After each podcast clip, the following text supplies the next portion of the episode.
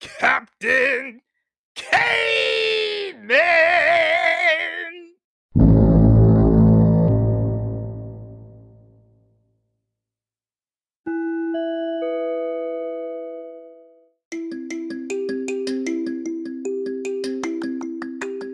Greetings, listeners. This is your captain, Michael Cave, and welcome aboard Captain Caveman's cruise ship. We've got a another special guest with us today. In honor of uh, the Marine's birthday this month, we have a retired Marine, Aaron Robertson. Aaron, welcome aboard Captain Caveman's cruise ship. Hey, thank you, Mike. I'm looking forward to uh, to talking with you and learning from you. Hopefully, this is a great opportunity. I don't know what you're going to learn from me. yeah, well, I've, I've, been at this a little bit now, and uh, it's been getting better and better. So I really like the conversations that we're having with folks. We're uh, really taking a deep dive into topics, and it's piquing interest across the board. We've got a pretty diverse audience, I think. So I just happen to be tapping into people that I've connected with over the years, and apparently I know a lot of people. so yeah, you know, I was listening to a, a few of your. Uh, podcast earlier today, you know, I, would encourage anybody listening right now to listen back to some of the other ones too. You do a great job with this. Oh, thank you. And it is a, a craft of sorts. I really have enjoyed the guests that I've had on board, and there's always some banter back and forth. I'm sure we'll have some of that here, but I do have to ask if you get seasick, even though this is a virtual cruise ship. no, I, I do pretty good in the water. Cool. Have you been on cruises before? I've been on a few. You know, I, have been on one civilian cruise. I've been on ships plenty of times in, right. in the Marine Corps.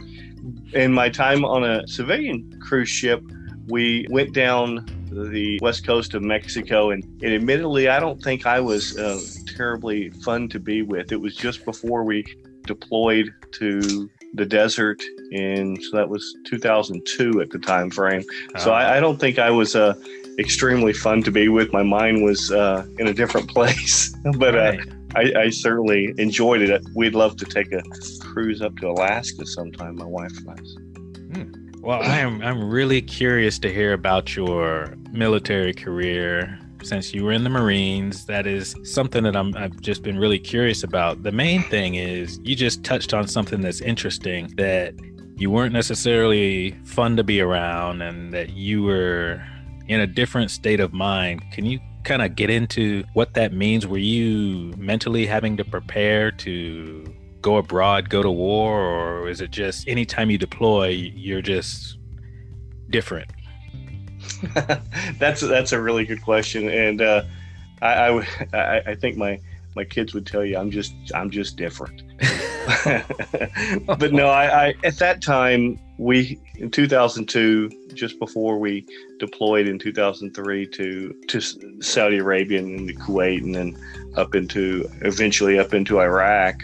My wife and I had um, three small kids, uh-huh. and uh, we had moved out here to uh, California in 2000 from from Virginia, and I was a reserve uh, Marine at the time. I'd, I was in the Marine Corps Reserve. I'd already done a uh, full tour on, on active duty for about five years, mm. and I was an uh, at, th- at that point an infantry officer, and I was leading an infantry platoon out of uh, San Francisco, and our battalion was kind of stretched across the, the western states.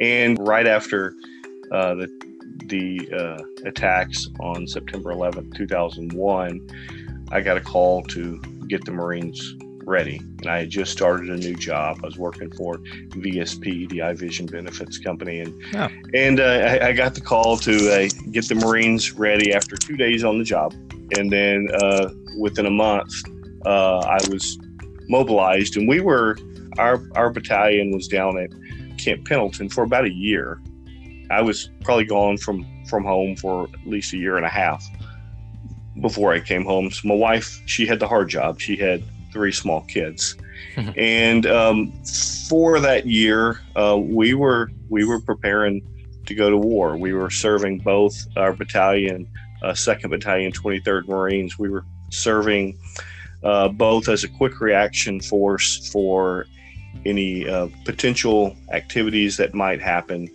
in the western United States, anything west of uh, Mississippi River.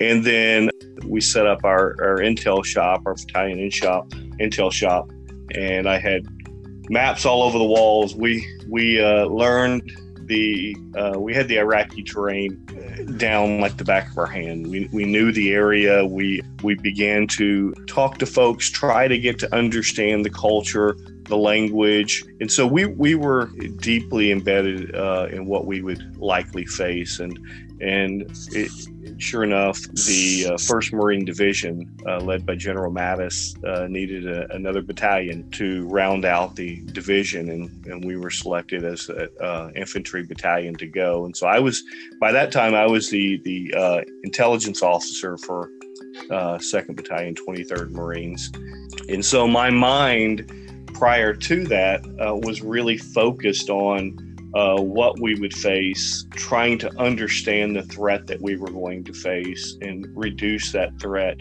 to the level possible, recognizing that you know that this was this was about lives. It, yeah. it wasn't a it wasn't a game at that point. It wasn't training. It was it was preparing to go to war. Wow. Yeah. Back then, that was a lot of uh, talk about weapons of mass destruction and finding them. And I, I believe uh, something on Facebook popped up where I, uh, I believe your wife had posted a, a video that was found in the archives of you being interviewed and talking about it sounded like a false positive where you didn't know what was in that truck, but did a good job explaining it. I was just kind of into it because I'm like, wow, yeah, this brings back memories for me. In 2003, my now wife and I, we had jetted off to Europe and we were like on the fence about should we go or should we not go because there's a war starting. And we were just like, ah, you only live once. So we went. But we were kind of trying to be low key American tourist because we just didn't know. so that backfired on me horribly in that she, uh, at the last minute, I saw the shoes that she had on. I said, those look too touristy. you need to, you need to change those shoes. So she brought something less comfortable. Her feet got bruised. and uh, we had uh, sharpied out the USA flag on the backpack. It was just a weird time, but here you are, deep in thought about what are the threats we're going to face? How big was your battalion? I'm just curious. I mean, uh, a Marine infantry battalion is is roughly uh, a thousand Marines, a little bit more than a thousand Marines, and you, you have um, several infantry uh, companies, weapons company headquarters, and services company that uh, round out the battalion. Oh, okay. And it, and we're talking uh, Marines, sailors, and and uh, a mix of uh, other services too in there, and uh, civilian uh, supporting staff. So we had a quite a quite a large crew that we uh, we went over there with, and that's the battalion. And of course, we were part of a much larger regiment and then division that involved several regiments as well. Mm. So, okay, a thousand Marines in a battalion beef up. He had access, forces. yeah, access to battalions and regiments. He, regiments. He okay. he, uh, he he had a, quite a large um, uh, force. Okay, so this intelligence that you mentioned having, how much of it did you get stateside, and how much of it did you have to acquire when you got to Saudi Arabia? That's a that's a great question. You know. Uh, what we were able to understand was was a lot of the the basic encyclopedic types of information or, or using imagery data, uh, signals intelligence. One, understanding where the cities are. We had three dimensional models to understand what the, the cities, the villages looked like uh, around the, along the way, where the roads were along the way, and where um, some of their forces were deployed as well. And so we, we knew a lot we thought uh, going into it.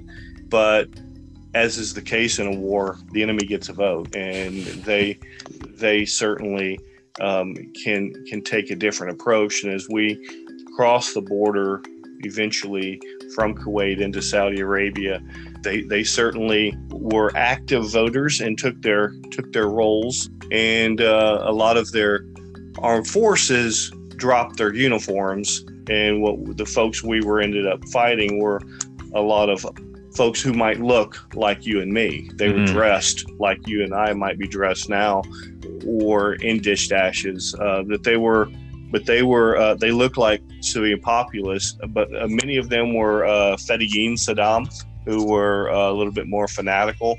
The first large firefight we got into was in in Nasiriyah, uh, Iraq, and then we we took a route that we knew pretty well from our study up Route Seven. It was a route from uh, Nasiriyah, and Nasiriyah on a map is southeast of of uh, Baghdad, and it's it's near the the biblical town of Ur, where Abraham uh, was originally from. Okay. And uh, Abraham was a, was a big connecting thing. Getting off the, the topic here, but me being able to connect with the the populace, understanding some of their uh, where we came together, where Christianity, Islam, Judaism comes together with Abraham was very important. But nonetheless, we we understood a, a, a lot of the routes, but what you see on a map is sometimes a little different than than what you what you get in real life because you think of, of Iraq as, as a big desert. You think of the sand.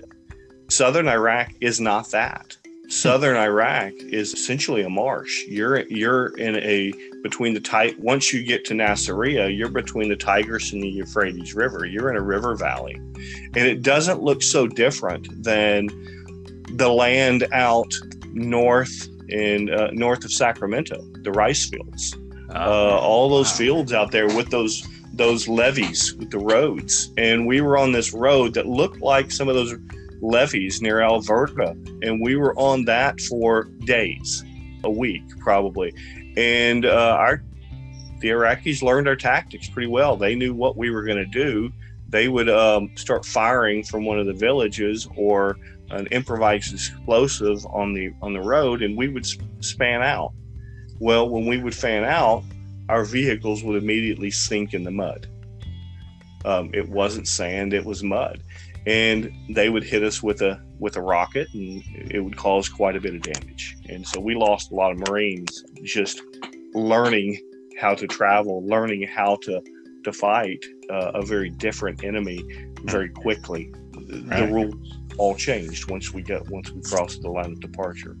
Yeah. Wow. That's uh that's bringing back memories of just the the press coverage that we ended up seeing after you thought the real battle happened early on where it's just like you mow through but you heard this term keep popping up insurgents insurgents insurgency and rocket propelled grenades and uh improvised uh, explosive devices and all the casualties that were coming along with that. And you're right, it's uh, different terrain. What you see on a map doesn't necessarily match when you are out there with your uh, artillery, with your equipment, and you're traveling. Uh, there's a lot of opportunities to take advantage, and uh, that's kind of from what I hear, what you're describing. And like you said, you had to adapt. So that's really fascinating because you just don't hear that level of detail on the news, especially. No, it's it's certainly um, in that Tigris Euphrates River Valley. The, the terrain is certainly very different with it with the, the mud and the um, the um,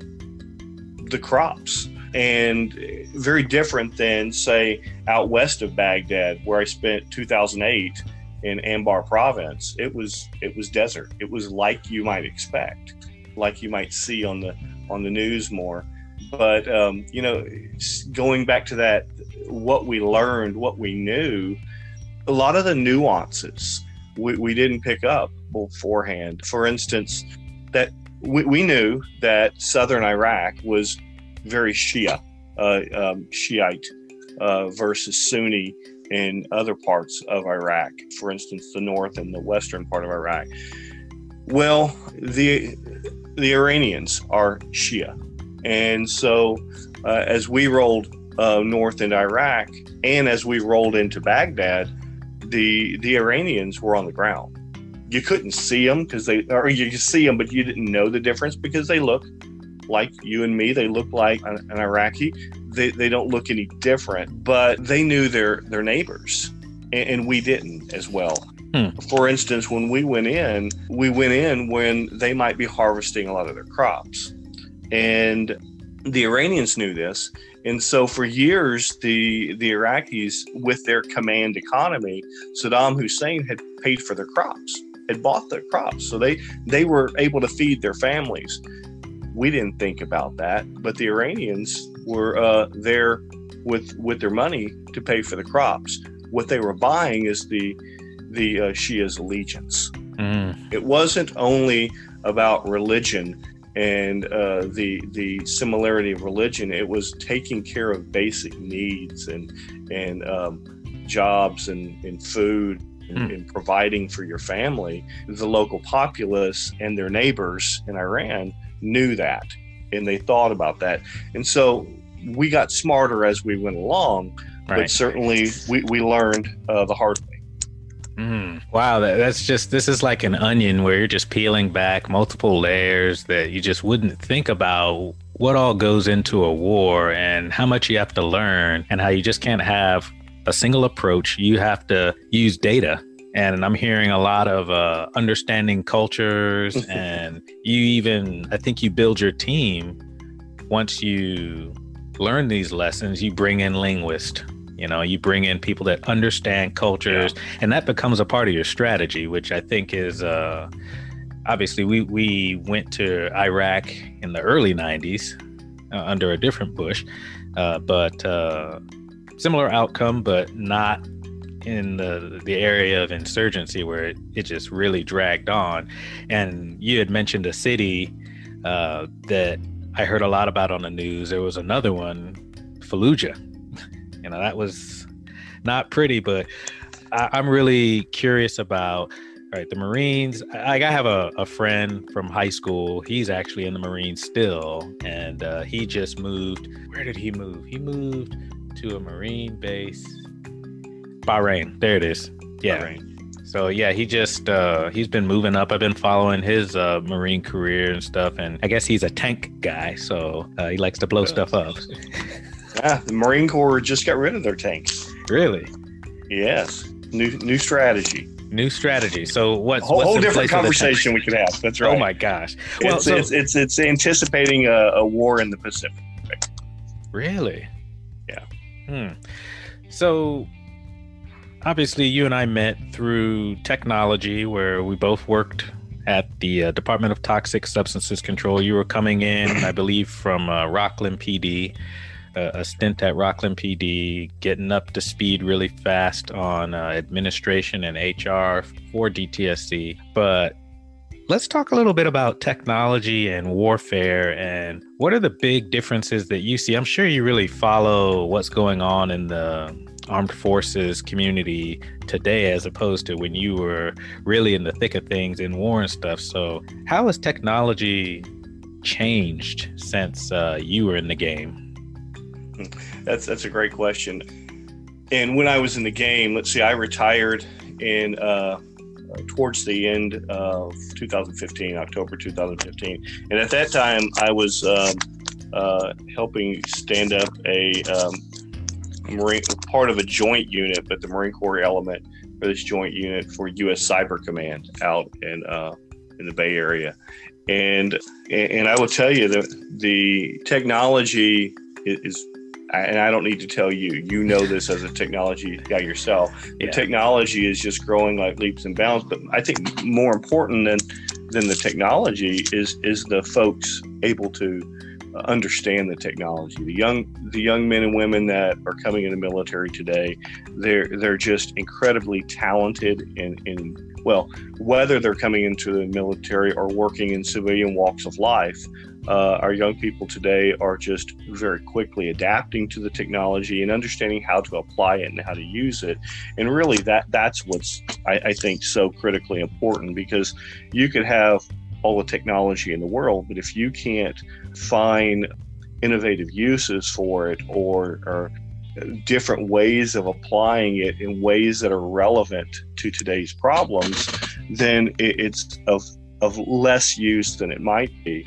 And, you know, I, I, think about some of the, um, I don't want to get off topic, but I think about some of the work that you and I did at DTSC. Okay. And, and it's very similar to a lot of the work I did in the Marine Corps, where we used technology both in the Marine Corps and at DTSC, to drive the decisions that we were making and the actions that we were taking. And we we worked a lot with dashboards, right? Mm-hmm. We, you yeah. you helped to create a a um, technological dashboard to cascade and, and array information and to uh, be able to provide useful insight to to make these decisions. And and we did something very similar in 2008 where we created a a similar dashboard. I, I took a, a, team a hand selected team of marines and I, and led a what was called an economic political intelligence cell.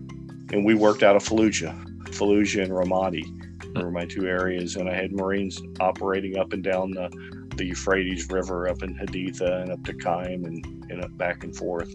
And um, and uh, but but we um, built essentially a a dashboard to understand the key metrics or the key things on which uh, were uh, important to understand uh, the our, our, progress against the insurgency that was going on in the western part of Iraq. And no right. different than you and I put together to make decisions uh, at Department of Toxic Substances Control. And, and, and they're used throughout, um, whether it's government or business or nonprofits today. So I, I think understanding how to apply the technology is, is, is so important the technology is growing leaps and bounds, but I'm so impressed with the young people's uh, ability to to apply that uh, technology because data, you know, we could display it any way we want, but if we don't act on the data, it becomes irrelevant. Yeah, it just sits. It's just ones and zeros sitting there, and it's it's of no use. Yeah, no, I I would imagine with what happens in the intelligence community and just armed forces in general, there is so much data and so many different ways that you can slice it. And you have to act fast on it because there's lives potentially uh, at stake. And if you just think about just terrorism in general, and obviously we, we if you look at what happened in Af- Afghanistan, that that is a long, long, long, long-standing war, and there's been a lot of data accumulated in that space. And if you don't act on data, the bad guys get away, you know. But yeah, and that's a, that's a real problem. I mean, we yeah. uh, when I in the let's see, early or mid 90s, uh, mid to late 90s, I worked with the National Imagery and Mapping Agency, and I, I worked in an advanced concepts, uh, advanced technology, advanced concepts branch where we were looking at what are the requirements for future collection systems, both satellite systems and um, aircraft, uh, both manned and unmanned. And um, and it wasn't only the collection system it was the processing ability it was the downlink ability and the ability to once that information is downlinked how do you process and make relevant use of it? Because otherwise the data is coming off and it's it's the proverbial falling on the floor and and it's just data that you're you're trying to swim through and you can make no make no sense of it. You've got to be able to make sense of both structured data and unstructured data mm-hmm. uh, and be able to categorize, be able to pick uh, what, what's important, but you still need folks to be able to make decisions on the data. Uh, and and I think some of those analytical skills aren't uh, always focused on as much as they could be because uh, the technology is great and you need the technology, but you also need uh, really smart people who know how to analyze the data and deliver it in the right format at the right time to the right people to make those decisions. Yeah, and in the military, that just strikes me as very a very complex web of uh, people, processes, and technology. I know that's a, a, trifecta that you hear a lot about in state government, but why wouldn't it be the same or similar in the military? I mean, if, if you're thinking about selling somebody that is an officer, a ranking officer on a concept that ha- that rolls up to this just profound benefit, it's like uh, you're right. Where do the ideas come from? How reliable is the uh, the process by which you you collected that information, and how do you sell that to folks? Uh, how do you how do you make use of uh, the, the the very limited time that you you would probably have in a military setting to sell somebody on something, especially something like technology. I'm not talking about like fancy drones or missile systems. I'm talking about yeah. data. Well, and I, and I think to, to answer your question there, I, I think um, part of it is understanding what are the needs and what are the decisions that have to be made. And, and so in the military or in, in the intelligence community, you, you focus on what are the priorities. Uh, what are those decisions? What are those priorities? So it's not enough to just understand the data. You have to understand the data in connection with those who are making the decisions. Uh, you know, I, I, I, listened to one of your other podcasts with uh, um, Paul uh, Paul Benedetto. Is that yep. how you pronounce his name? Yep, Paul Benedetto.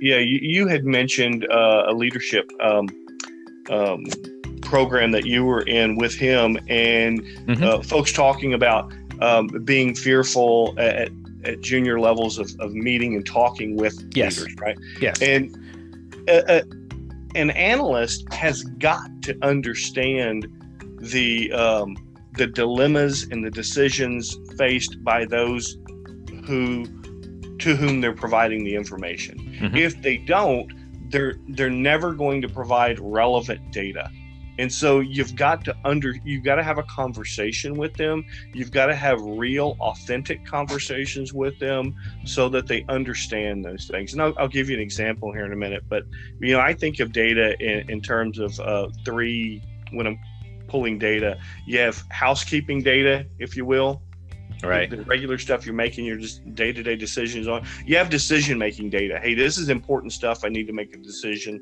and you have alarm data, things that, hey, I got to tell somebody right now. But with any of that data, person's got to be able to ask, what do I know? Who needs to know it? And have I told them?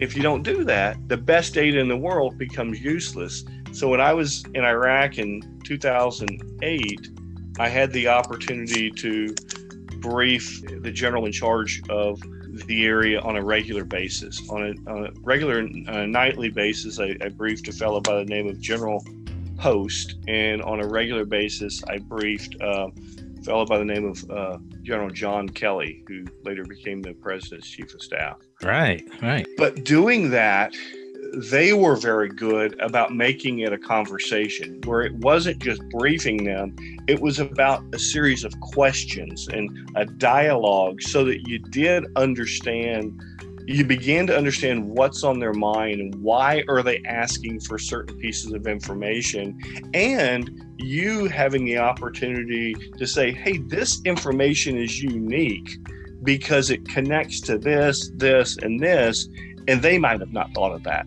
So it has to be a dialogue. It can't just be a linear process where you're sharing information, they're mm. taking it in and going away.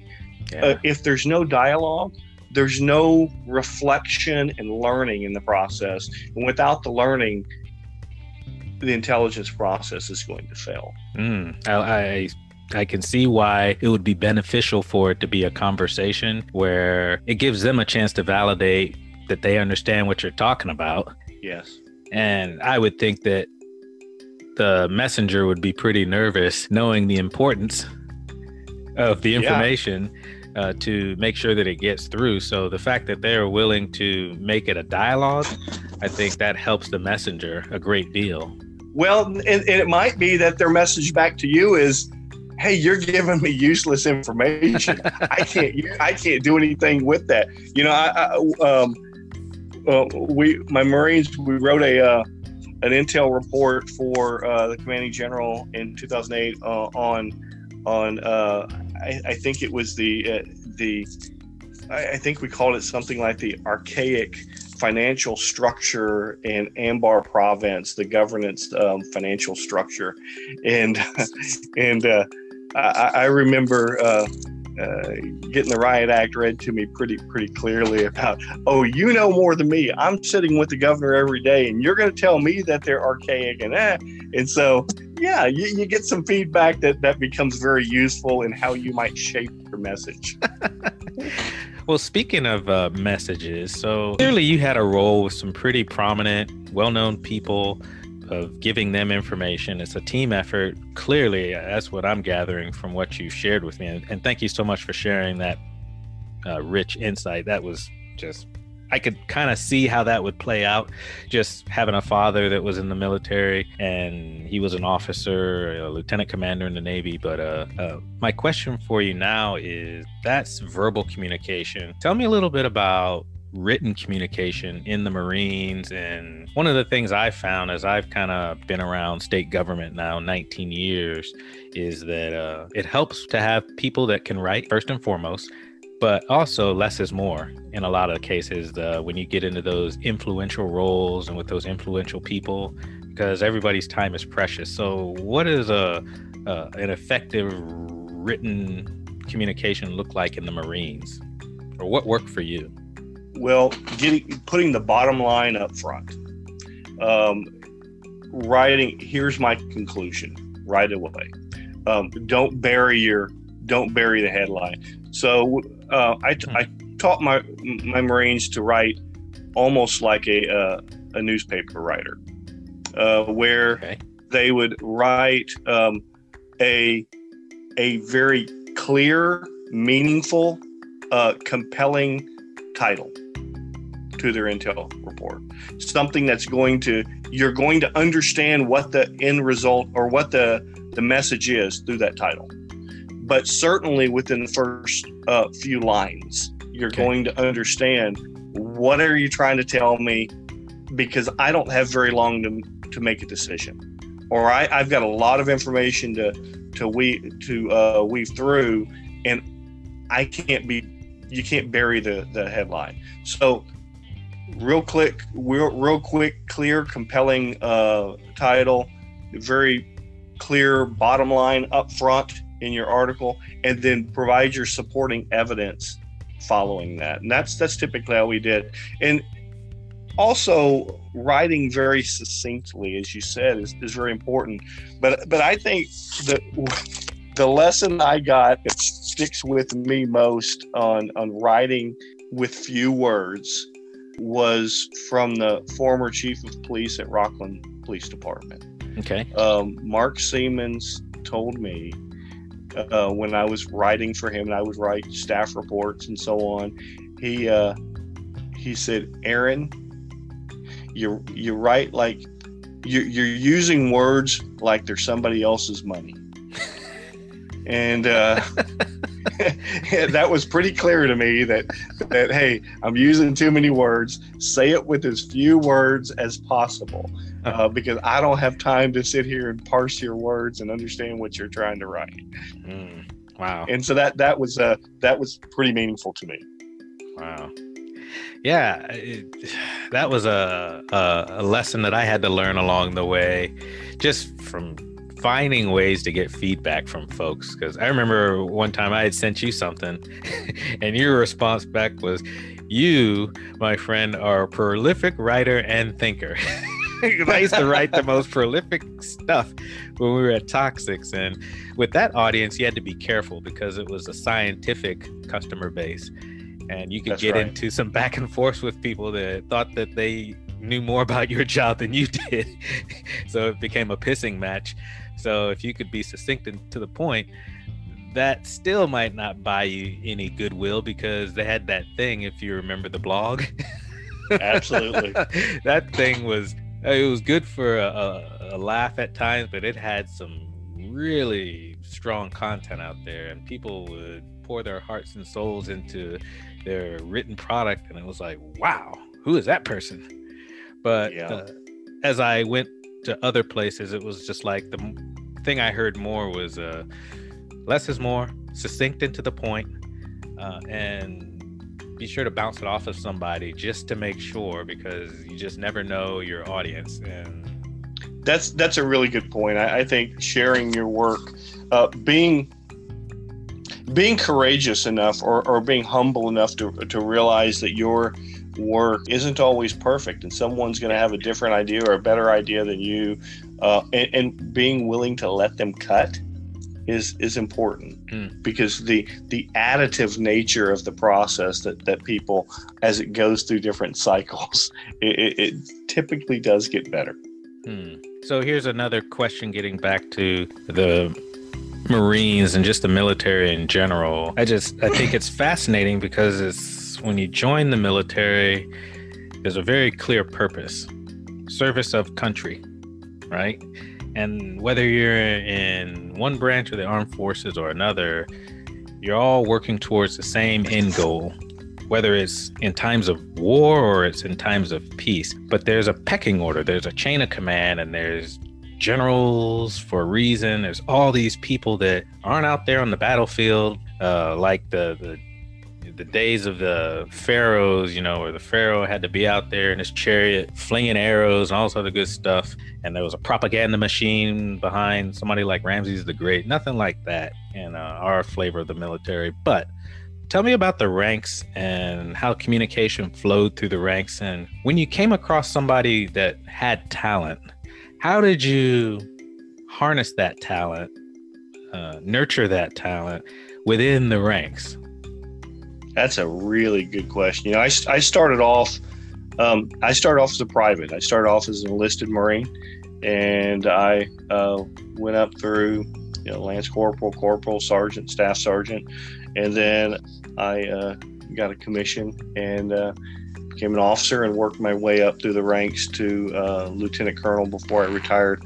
But I'll tell you, any good idea idea I had was almost always given to me by someone else various ranks and uh, there's no there's no monopoly on ideas. Um, uh, ideas can come from anyone anybody any rank and and, and you know typically I, I think that the best ideas often came from from the mavericks if you will the and what I mean by a, a, maverick here is is someone who was willing to to push the system a little bit and hmm. willing to ha- have a have a unique idea and and the Marine Corps has a tendency to protect mavericks in some way um, and to look for people that have those uh, that are willing to be a risk taker and to to to challenge a little bit and, and, i think that's important whether it's in the military or in the civilian world to we, we talk about training people but i think one of the best training opportunities you can give someone is to work out of their normal activity uh, hmm. for a while, right? Okay. Yeah. To, to because it, it, it exposes you to new ideas, it exposes you to, to different processes, and when you come back to what it is that you do, that you have a whole different lens through which to see the world. But uh, like I said, I, I would oftentimes get ideas all the time, get ideas from people of various ranks, almost always uh, uh, lower ranks uh, than myself. And if you're going to build trust, uh, you need to listen to them. I don't listen enough, I, I think, or or at least I don't um, demonstrate enough I, that my, my kids, my my youngest son, comes up with great ideas, and all of my kids do. And you know, I, th- I think whether it's listening to uh, your kids or whether it's listening to subordinates or, or anyone with good ideas is very important. And I, I think I could have done a better job, as I said, um, all around, whether it is listening to people. But I think it, it's it's having the humility to recognize that your ideas aren't always the best, yep. and that uh, others uh, are going to have a different lens, a different way of seeing things, and as long as you I think where I was going with this is that as a Marine, one of the things we're taught is to give a very clear commander's intent. Give a clear, very clear intent of what success looks like, mm. what it feels like. And once everyone has a clear understanding of the problem and what success looks like, then you can unleash the initiative. You can unleash the uh, the aggressive approach to solving a problem, and, and let people uh, use their intellect and their creativity um, to come up with ideas that you never could have done by yourself. Well, you said some interesting things in that nugget of wisdom, and I'm just gonna distill that a little bit here. So I heard something I wasn't expecting to hear. It's it's one thing to talk about the the, the intent, be, being very clear on the intent, what that looks like, the vision, basically. What I wasn't expecting to hear was about what it feels like.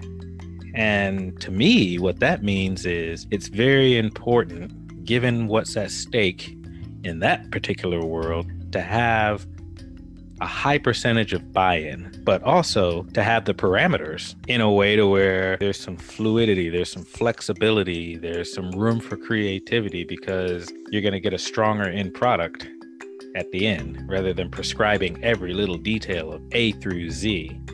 It's like, no, just give A, give Z.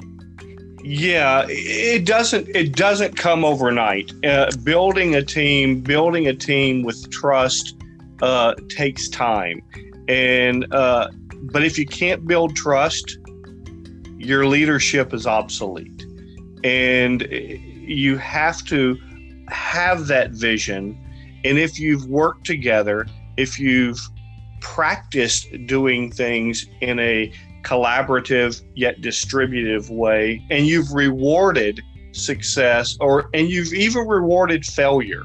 If you know people are failing at full speed they're trying to do they're trying to accomplish something that's uh, in line with that vision. But sometimes you know in technology you you build a, a prototype you build an iteration and then that one doesn't solve the problem but it gets you a little bit further uh-huh. and so you you reward you you reward the initiative and if people know where you're going to they just got you a little bit down further down the road and you're rewarding the both success and failure as long as they're working towards the vision and they're doing everything legally ethically and within within budget, right? And if they yeah. can do those things, let let great people do great work. But to your point about trust, trust is absolutely one of the pillars yeah.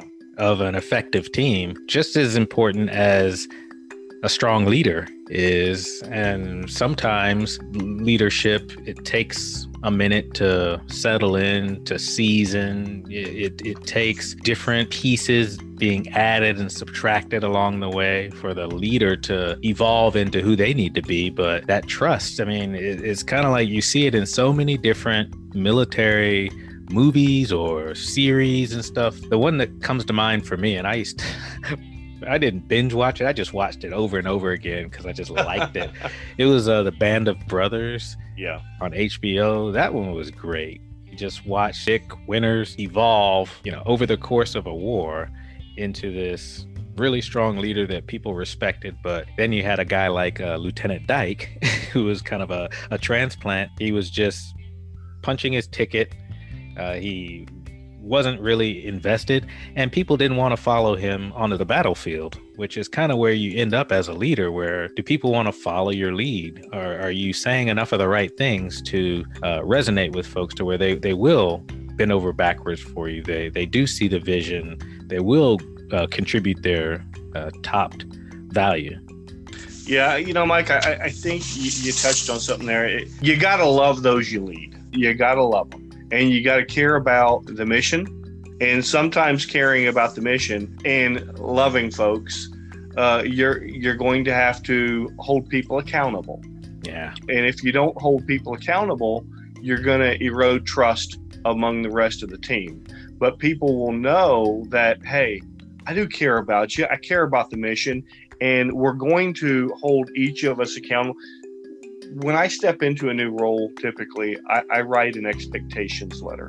Mm-hmm. Um, Very important. That's right. And in my expectations letter, I write what what I expect of you, what you should expect of me, but also what our customers should expect of us. And I send that to our customers so that they know that this is the type of culture that we want to be known for, that we want to build, that we want to emulate.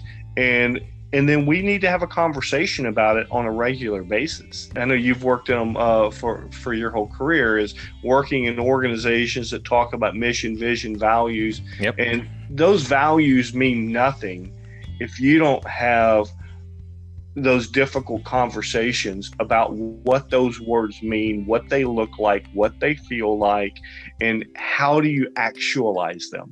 And what does it look like when you're not embodying those values? So I, I think if you do those things and if you are authentic and if you encourage and reward that type of, of transparency, and people feel that their their ideas are respected, trust comes. Trust trust will grow, and if you don't, it'll burn fast. It'll, you you you just won't have it. Yeah, it's kind of really hitting home for me because uh, I've seen people just come in. It's not even hitting the ground running as a leader. It's just that you come in, you're clearly not invested, and it shows, and people start checking out because it's like you, you don't have that credibility. So, in terms of an expectations letter, I think it's a good thing. So, here we are on another cruise where there's just some solid gold just being spewed, spewed on the airwaves. This is great. So, hopefully, people are taking notes, but this, this should uh, really hit home to a lot of people. You don't have to have a any link to the military. This is just life. You know, this is stuff that happens in life. And for me, those expectations, it's like, it's not something that you just write out the gate and send. You have to get to know the intended recipient. You have to get to know the people that are on your team. So that takes some time. So it's something that you you have to do a fair amount of listening so that it's, it's very specific to the environment that you're working in the outcome that you hope to achieve and people feel invested because you probably talked with them about what keeps them up at night at some point.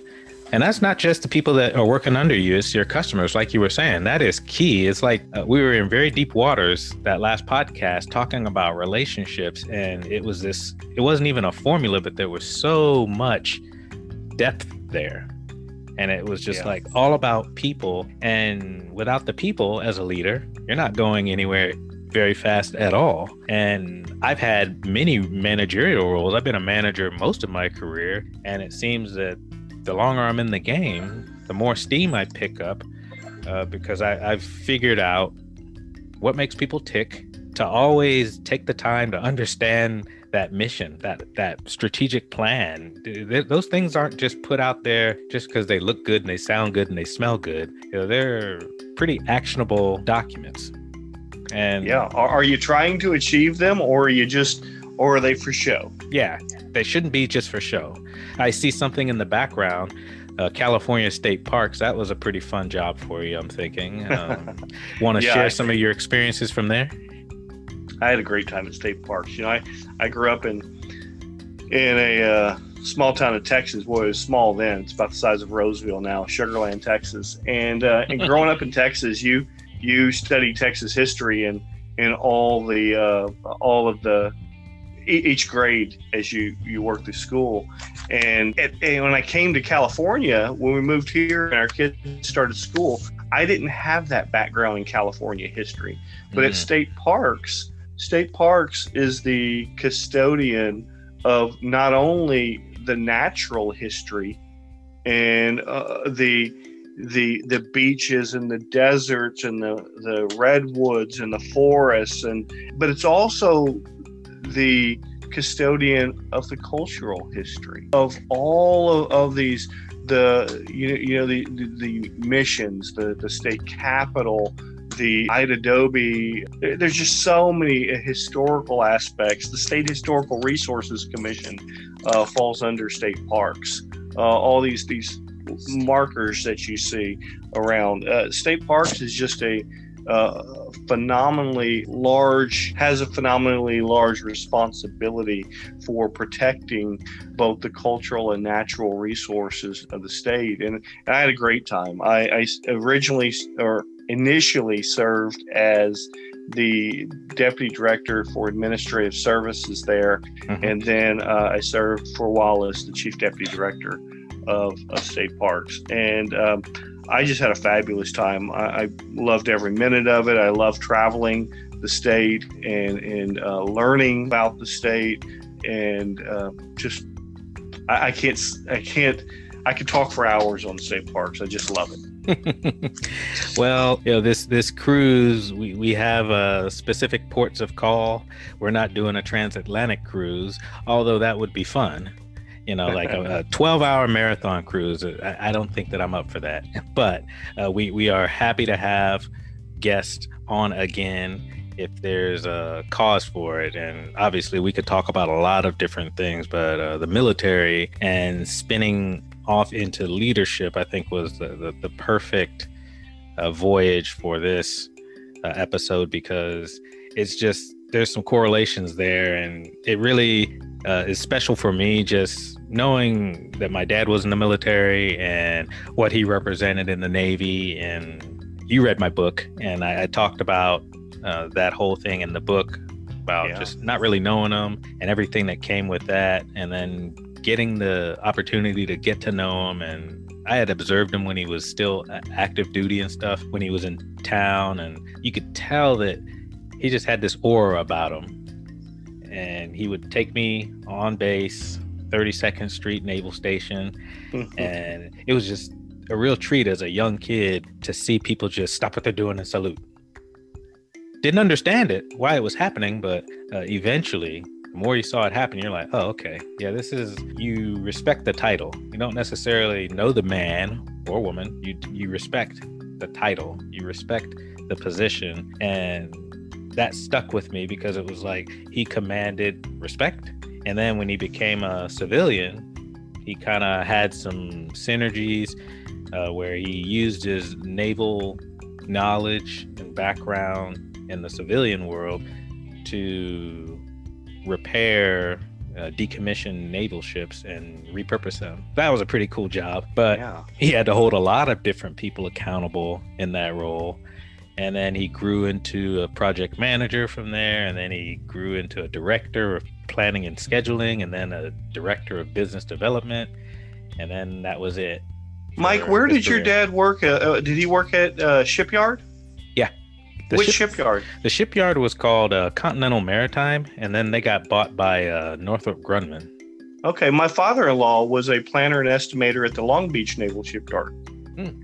Renee's dad worked in her, her dad or her grandpa, his dad, also worked at the shipyard. So I, I was just wondering maybe if they crossed paths at some point. I am sure in the 80s that they did because at one point my dad was commuting from San Diego to Long Beach Oh wow. because he didn't want to uproot the family over and over. So we, we weren't like uh, sometimes in the military you could be like a, military moving family and you could just have lots of different places that you go and it's, it could be very disruptive. What was your dad's first name, Mike? Uh, William. William. I'm Yeah. gonna ask my father-in-law if he ever into him. He will remember. Yeah, William Cave. Uh, so he was going to Long Beach, and I guess I don't know if he stayed uh, on base. I'm sure he did, but he did that commute, and then he would come back to San Diego. But uh, just the Okay. the respect that he commanded in that role, and he understood what the job took. And then when he got out, it was the same thing. So I think those military principles left a lasting impression on his life even after he retired. And I think that that's kind of the same for you on some level. It's just certain things just stay with you, certain things that were uh, ingrained in you, they just stay with you, and you can apply that in different ways to different situations with different people. Hence, why you were such an effective leader when you uh, joined uh, civil service state ranks in particular you came in at a pretty high level you came in at an executive level which yeah, your background uh, was commensurate with that. That allowed you to come in and build trust quickly, build relationships quickly, and um, you know you had a bag of tricks that you could see what worked in this environment. Not everything is going to work, but at least you had a bag of tricks. well, I, you know, I think more important than, than tricks. I, I hopefully I was, and, and I know I believe you have to be. You have to be honest. You have to be humble. Yeah. And you got to be willing to take a little bit of risk. Yeah. And I think about, you know, these, these talked about the young men and women in our military today. Uh, General Mattis is uh, fond of, of a phrase that I think that he uses often uh, that, that I think is so apropos here is that you know, members of our military uh, today they they look past all these political arguments that that we have right they, they don't think we don't think so much about those things but these young men and women they they write a blank check to the American people payable with their lives. Yeah. And um, and it certainly gives you a different frame of mind when you when you take on any other role in life. And uh, I, have just had an opportunity to, to work with some just some wonderful people you being one of them and i um, you know i appreciate this opportunity tonight to to talk with you. I've, I've had fun just uh, um, catching up with you on things. But yeah yeah. it's a great conversation. Thank you no, my pleasure, and that's what this cruise ship is uh, about. It's pretty smooth ride. It's got all the accommodations that you need, but we're striving to just have a very natural conversation about whatever. And oh, I got my cruise hat on. He's got his cruise hat on. I've got one here. I, I know you do. I know you do. I've seen that thing. well, it's it's a it's a brand. You know, it's it's coming along. I, I like where things are going. I like the people that are coming aboard the cruise ship and the conversations that we're having. It's always good to talk about the military because uh, people need to understand that this this is a huge commitment that people make uh, to serve this country, and there's a lot that goes into it. we we might not be in an obvious war, but we have a presence all over the world and I've always been drawn to is there a, an opportunity for me? But now I'm like almost too old. I'm 41, and I, I think I flirted with it in my mid 30s and late 30s. And I think one of the things that I just couldn't get past was uh, anytime I talked to a recruiter, they were always saying, You need to come in as enlisted. And I'm like, No, I'm not falling for that. I'm sorry. I'm sorry, man. I've got a couple degrees and uh, I I, I, I want to be of service, but uh, I want to do something very specific. I was looking at it as a way to enhance leadership, uh, yeah. solve some real problems out there. Maybe something in the intelligence world, like you're talking about. I do have a passion for uh, foreign languages. I, I flirt around with those, but technology is another thing, but you could always, as you've seen, you could put really targeted, tactful spins on technology to address problems. Look at what we talked about earlier with data and how it's not just presenting data, you have to understand what you're presenting and you have to understand how people are going to use it and the urgency. Like if you're in a time of war, it's pretty urgent. Yeah. You know? Mike, do you speak? You mentioned some languages. Do you speak uh, foreign languages? I do. Uh, French is my strongest one, but I when I was in the community college in San Diego, I actually took Russian ah. and uh, ended up in Toulouse, France, studying abroad in 2001. And I met some Dutch people, so I started learning Dutch. And I've always just had an ear for it, but French is the one that I keep coming back to flirting around with some Spanish, all the other good stuff. But yeah, so it's, it's kind of uh, my little hobby in this coronavirus pandemic. I just every day I go into the Duolingo app and I uh, practice. And I have a streak going. It's like 200 and 236 days in a row that I've gone in there and done something. With a couple of uh, streak freezes uh, where I was just too busy, where I could just. Wow buy buy to buy my way into continuing my streak. my uh, my my son um, um, speaks Mandarin. Wow! And uh, he, he's he's got a uh, not uh, duo duoling. It's same same uh, uh, um, Deerlink, the no, same one. Duelink. Uh, no, anyway, he he has a uh, an app like that, but he I think he has a streak of like 853 days. Whoa! Using it, he's he's uh he's pretty pretty proficient with it right now. he does um, uh, pretty good. Same, I think it's the same app that you described, though. Yeah, no, it's it's great. It's very tailored to keeping you motivated, which is what we need in these times. So I've just really taken to going in there every day. I've, I've had to retool in this pandemic because one of the big things that I lost that was really hard for me was uh, I didn't realize I had a pretty established routine until it was taken away from me. the commute, that that time to Oh, yeah. decompress before I go to work. Uh, I I work out Bradshaw and Goethe out in almost Rancho area. It's still Sacramento proper, but when that was taken away, that was like, all right, this doesn't make any sense. You know, you, you have these kids and bless their hearts and all other fun stuff, but having that commute was just. Sometimes I would just drive to work and not have any music on. Nothing. Yeah, Silence. you got to decompress. You got to focus a little bit. Yeah, well, you you talked about getting in a frame of mind to Yeah. go do what you did over in uh, the Middle East. It's the same thing on a day in, day out basis for work. You have to be in a work frame of mind, and then there's turning off that work frame of mind and being dad, as you know. Yeah, And sometimes you bring it home with you. But when It's hard. lines, yeah, the, the lines were blurred with this pandemic, which was what was really hard. It was like, holy crap, there's no escape from anything. You know, you, you could go the whole day without going outside. That's not healthy. Uh, so, podcasting was a way for me to reinvent myself. Uh, the language thing, just building new habits, uh, piano, just really challenging myself to you're a talented man, Mike. be, really be different. Oh, thank Yeah. you. Thank you. And, uh, you just don't want uh, me kicking you off the cruise ship. No, I, I, I like your porch in your backyard. I've been watching that too. I like what y'all did there. Yeah, well, we're, we're going to be redoing that because uh, it didn't turn out like it should have. There was some miscommunication. And Uh-oh. as hard as we tried to hold the people that built it accountable, it was just, uh, I don't know, it missed the mark. So we're going to do it right.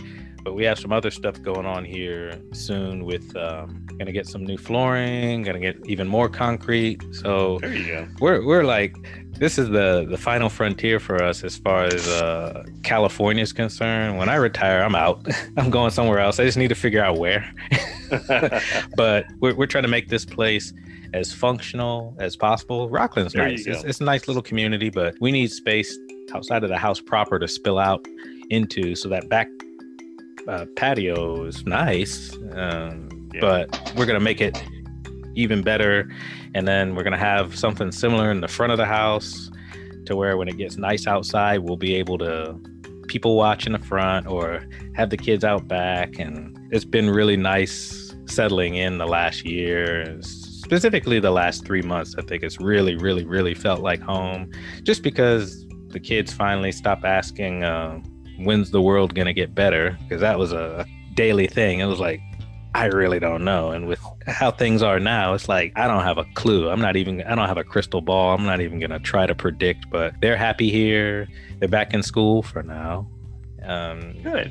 you know, they they had their little woes with Zoom. They were rejecting it because it was just like ugh, every day at 8:30 in the morning, and they weren't getting anything out of it. You talk about connecting.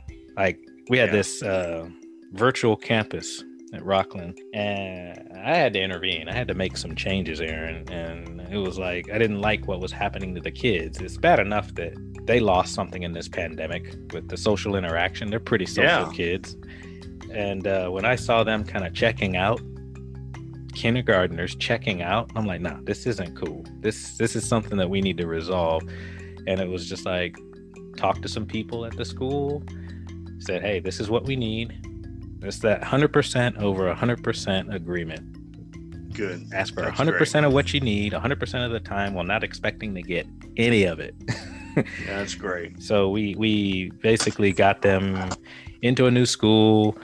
Oh well, same school but different teacher, different protocol, and then now they're back in school, thriving again, which is the most important thing, and interacting with folks, which is where I think it's like I don't know what the new normal is going to look like, but I am a little worried because uh, I don't know. We're, we're humans. I think are social creatures by nature Yeah.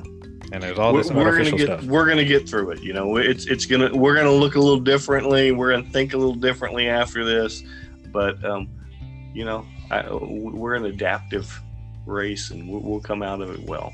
Well, I think uh, all this aside, all this crazy pandemic stuff aside, we are really living in an amazing time in terms of technology and uh, our ability to adapt. This was one So of the biggest tests of our ability to adapt. I mean, granted, people are back to panic buying again. Yeah. but Crazy. uh, if you follow SpaceX, you can see rockets being launched, satellites being launched, and the rockets relanded repeatedly, you know, a couple of times a week sometimes. We just launched humans off of American soil again. You know, really It's exciting amazing. stuff that's happening. And that guy, Elon Musk, is just pushing the envelope. I don't know if you own any Tesla stock, but my goodness. Yeah. wow. So just really innovative stuff going on right now, and I think it's going to get even better as uh, new advances come out. I'm just really No doubt. excited to see Hyperloop. I don't know if you're following what's going on with that. With I am, yeah. That's Yeah. I, I just love that when the plans came out, people were just like poo pooing it, poo pooing it. Like, this is not going to happen. This is fantasy. And then a guy like Sir Richard Branson picks it up, stamps it with Virgin, funds it, you know, gets resources going to it. And now you've got one that's going to happen in Dubai, one that's going to happen in the Midwest, probably something in Texas. And it's going to change how we get around. We've So- got a dream. We got a you dream. Can't get there if you don't dream. Yeah, you got a dream. And it's like, Right. You're gonna see people. It's uh, more people are working from home now than ever before, but you're gonna see people living nowhere near where they work, but still able to get there in a reasonable amount of time. Like not like a two-hour commute, but seriously, Yeah. like S- San Francisco to Los Angeles in 30 minutes. When they get the whole thing built out, it's gonna be doable. It's gonna change how we live, where we live. It's gonna be wild. I don't know. It- So true. and here I am, 41 years old. You know, I, I probably have uh, 18, 19 more years of civil service left, but I'm trying to figure out what it is that I want to do after civil service because I, I think I understand where I'm going and what I'm capable of. But when I'm done with this, I want to do something else fun, right? Oh, helps absolutely. others. So one of the things I talked about the last podcast, I think it was the the first uh, part. He asked me, "So how'd you get into this?" And I told him that my dad used to call bingo at. Uh, I saw- I heard that, yeah. It was awesome. He had this voice. Let me let me let me sh- share with you what it sounded like. It was like, "I fifty one. it was like people were I excited 51. about. Yeah, I fifty one. Bingo. it was just very Yeah. artistic and he really practiced at it and uh, he dragged me there to the casino that was his family he used to go hang out there and stuff That's cool. got to know people but he had that voice it wasn't a radio voice but he was passionate about it That's cool. That's Yeah. really cool. well um, i think we can uh, dock this cruise ship and uh, disembark i think uh, this was a, a great chat about your military career thank you for sharing all those details. I know it can't be easy talking about war. Uh, it's unfortunately a necessary uh, evil. It's the, the, the, the price that we've kind of had to pay for the, the freedoms that we enjoy today. And it's a revolving thing where we have people willing to serve from every generation. So thank you for your service. Really appreciate it. Thank you. And uh, for all you listeners, I'm going to ask Aaron to share some final words of wisdom for the listeners out here. And I will kind of tap into that and tag along. I, I would just say, in- terms of leadership, I, go back to you. You got to love those who you lead. And you got to care about what you're doing. And if uh, if, if you do love, uh, you're going to reward successes. You're going to reward failures when it's appropriate, and you're going to hold folks accountable. But ultimately, you're going to get there to your your final destination together, and in a good way. So, uh, Mike, I really appreciate uh, this opportunity sure. to, uh, to to share with uh, my thoughts and uh, and just to chat with you. I, I, I learn so much every time I talk with you, and I really enjoy it. Thank you so much. Well, let's definitely keep in touch. I have some parting words of wisdom to kind of tag into what you've said here about you gotta love who you lead. That is so true, and it it you mentioned it earlier. It really does take time. However, I look at one common theme across all of these podcasts that I've done pretty much has been mentoring and what it means to be a mentor and to be a leader and inspiring people. And here's where I'm going with this I've seen people sit out getting into leadership because they don't want the headache. They don't want the stress. They don't want to hold people accountable that they were drinking buddies with or friends with and stuff. But some of us have, I think, a call to serve, to answer that call, that greater call. And I want to see people not sit this leadership thing out when you and I have seen people that have the ability and at least give it a shot. That's right. At least try. Right. Because you don't want to be somebody that opted out, that has all of the makings to be a great leader or a successful and effective leader, even if it's in a specific role or for a specific duration, but you sit it out and then you see somebody else come in and stink it up, and then people are blaming you for this happening. You know, because sometimes people come in and they stink it up so bad that there's no amount of decontamination that can resolve it. It's kind of like a nuclear bomb went off, and you've got to wait for the uh, half life to. Somebody's got to stand in the gap. Why not you? Yeah, why not? So, but I've had people, Aaron, uh, to this point, where I've kind of said, "Give it a try," and they did, and then they got out, and they were like, "You know what? At least I tried. At least I know that it's not for me." That's and I'm right. like, "Bravo! That's what it's about." So that's what I was kind of gonna say on that. It's like if you're getting into it, keep trust in mind for sure, and be prepared to measure. I think that that's key.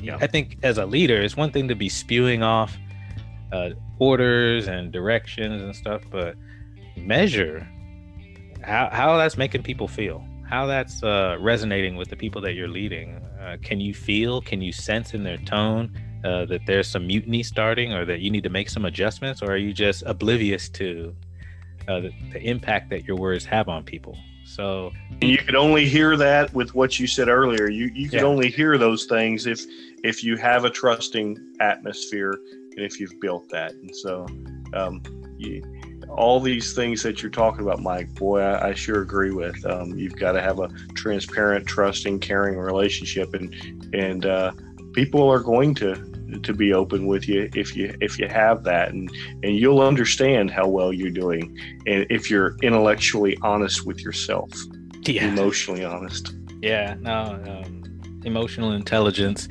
is absolutely huge and i, I think uh, surrounding yourself with people that you can trust that you can bounce things off of like uh, written work products Key. That's right. Uh, practicing a presentation, you you you know better than anyone.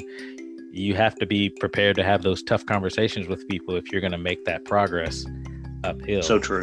So, so true. I, am glad that you offered that stuff up. And uh, again, thanks for coming aboard the cruise ship. And uh, we'll have to get together at some point uh, soon when uh, the orders get lifted and can start socializing again. uh, we love it. We love it. Well, Mike, thank you so much, and uh, um, look forward to seeing you again soon. All right, man. Captain thank Caveman you, out.